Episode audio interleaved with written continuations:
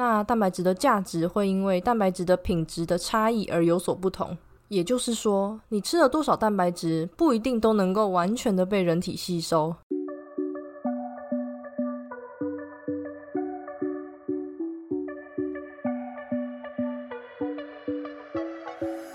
Hello，大家好，欢迎你回到贱女人的频道，我是这个频道的主持人卡罗。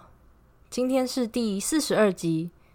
补充蛋白质对于想要增肌的人来说是非常重要的。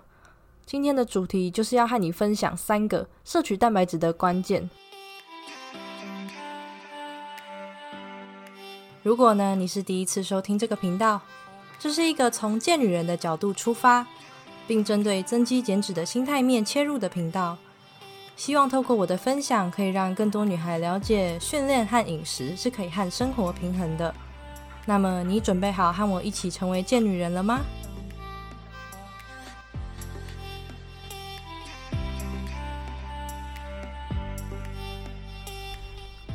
？Hello，我是卡罗。每个人都希望能够在健身的时候，一步一步的完成我们所设下的目标，可能是增加肌肉、减少脂肪、变得更精实、更强壮，或是更有线条等等。无论是什么目标，都有可能会经历增肌这个阶段。增肌就是要增加肌肉，除了必要的重量训练，摄取蛋白质可以帮助我们增加肌肉的合成。那说到蛋白质，蛋白质是我们生存和健康的重要营养素之一，同时也对我们的运动表现还有身体组成有很大的影响。如果说蛋白质摄取不足，我们不但会流失肌肉。影响运动表现，而且也可能会让我们的关节和骨骼变得更加的虚弱。那蛋白质的运作是这样的，它会在我们的体内分解，然后提供身体各功能的运作。我们从蛋白质中所获得的营养，在我们的身体中是发挥着许多不同的作用。它可以帮助我们的肌肉、皮肤、头发还有指甲生长和修复，同时这些组织也会不断的消耗蛋白质。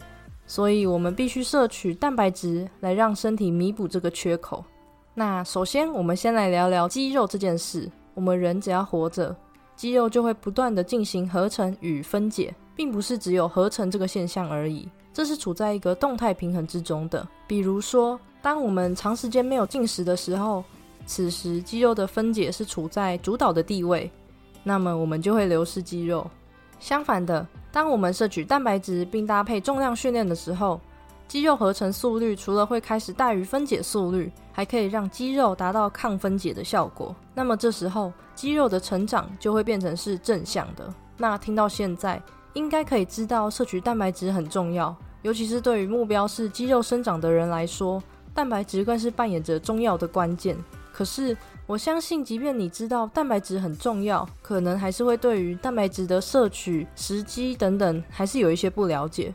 所以接下来呢，我想和你分享三个蛋白质在摄取上需要去掌握的要素。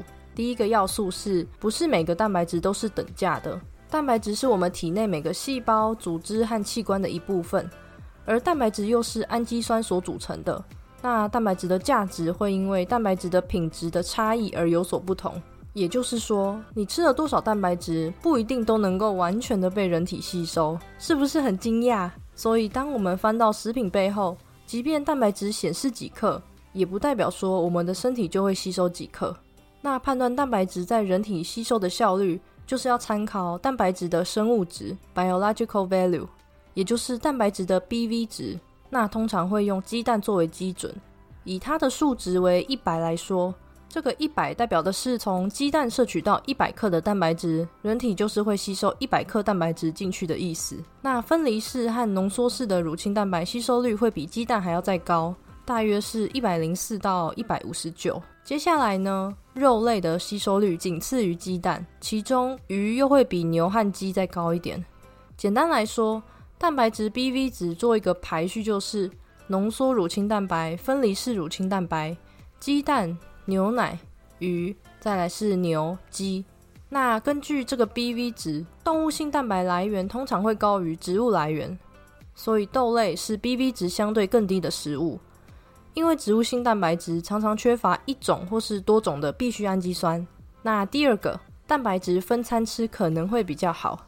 人体在一定时间内只能利用有限的蛋白质来建造或是维持肌肉，因此蛋白质并不是一次吃越多越好。而为了要让肌肉一直保持在合成的状态，许多研究会建议说，一餐的摄取约略会落在二十到二十五公克的蛋白质。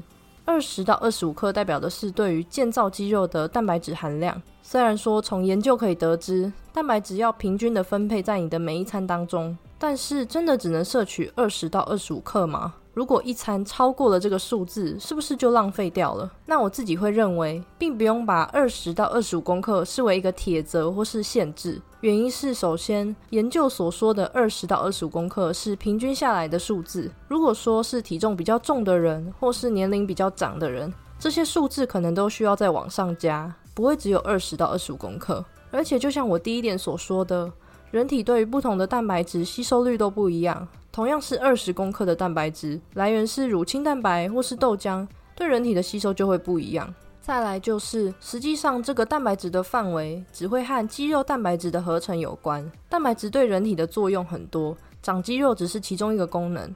所以，就算一餐超出了能建立肌肉的蛋白质量，这些多出来的蛋白质也不会凭空从我们身上消失，它还是会被消化并用在身体其他的运作上面。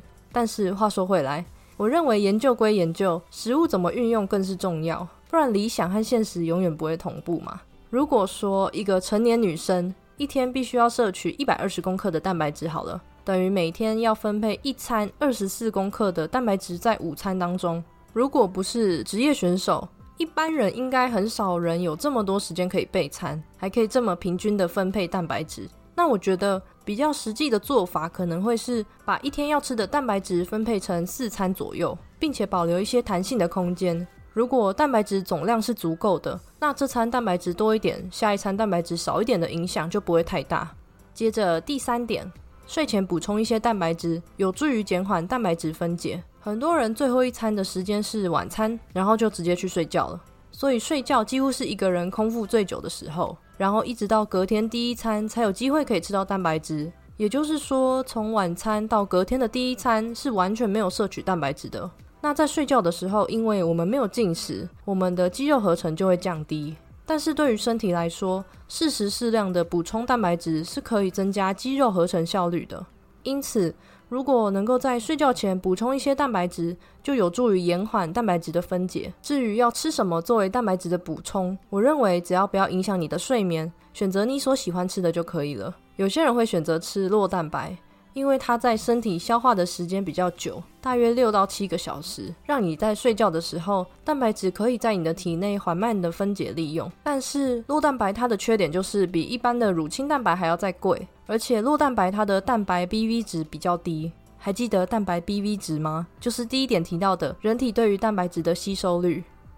那总结一下今天所说的内容，我们的身体此时此刻就是不断的在进行肌肉合成与分解，这是一个动态的过程。我相信每个人都会希望分解可以少一点，然后合成多一点。而重量训练与蛋白质的摄取就可以让肌肉呈现正向的成长。因此，蛋白质除了对人体来说是很重要的营养素，对于想要增肌的人更是必要的原料。然而，并不是每一种蛋白质都是相同品质的，因为有一些蛋白质无法完全的被人体所利用，所以在补充蛋白质的时候就要留意，像是鸡蛋、乳清蛋白就是相对品质高的，比较能被我们人体完全吸收的。关于乳清蛋白，我曾经在第十八集有分享过这个主题，其中包含说没运动的人就不能喝乳清蛋白了吗？等等之类的迷思。如果你对这样的主题有兴趣，可以在收听完这集之后前往第十八集收听哦。再来就是蛋白质一餐的摄取量，有多数的研究都指出说，一餐摄取的蛋白质上限为二十到二十五公克。然而，除非你是职业选手，不然每个人状况都不一样。有些人是大夜班、早班、轮班，或是一般的上班族。如果要一次备五到六餐，是真的蛮花时间的。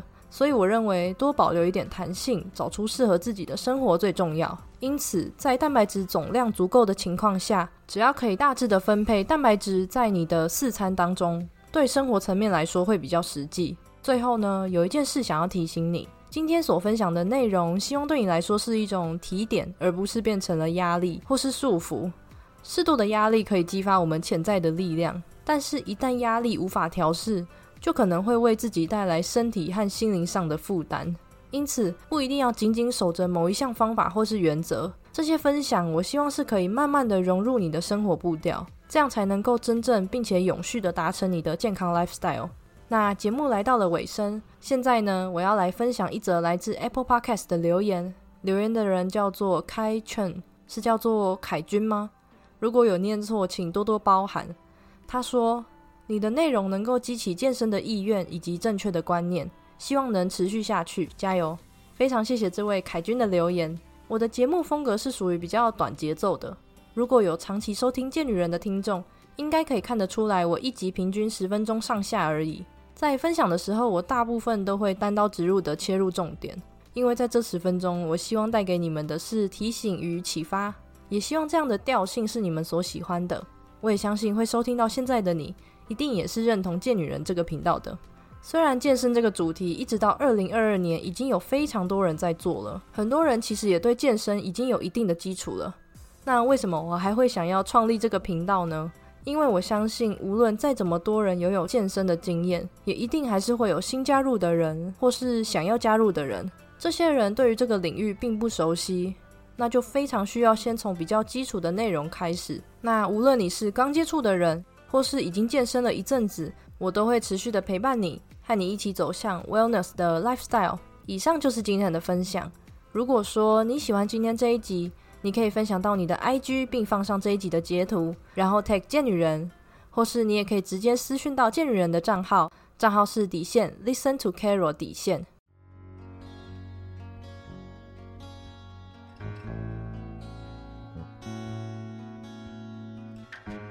如果你觉得这个频道对你来说有帮助的话，希望你能够花一点时间在 Apple Podcast 上面帮我打五颗星星，并且留言。由于贱女人的所有制作都是由我一个人作业，所以其实每一集的产出我都花了非常多时间搜集整理素材。我在每一集的最后也几乎都会希望帮我按五颗星星，因为这对我来说不只是一种鼓励，也代表着我的努力被认同，然后更有动力创造出更好的内容。而且这样子还可以让这个频道往排行榜前进，让更多需要的人看见。另外，如果你对我所制作的减脂指南电子书有兴趣的话，现在还持续开放下载哦。你可以在资讯栏找到电子书的链接，点击链接之后输入你的信箱就可以免费领取了。最后的最后，你一定要记得，You can be strong and sexy。那我们就下次再见喽。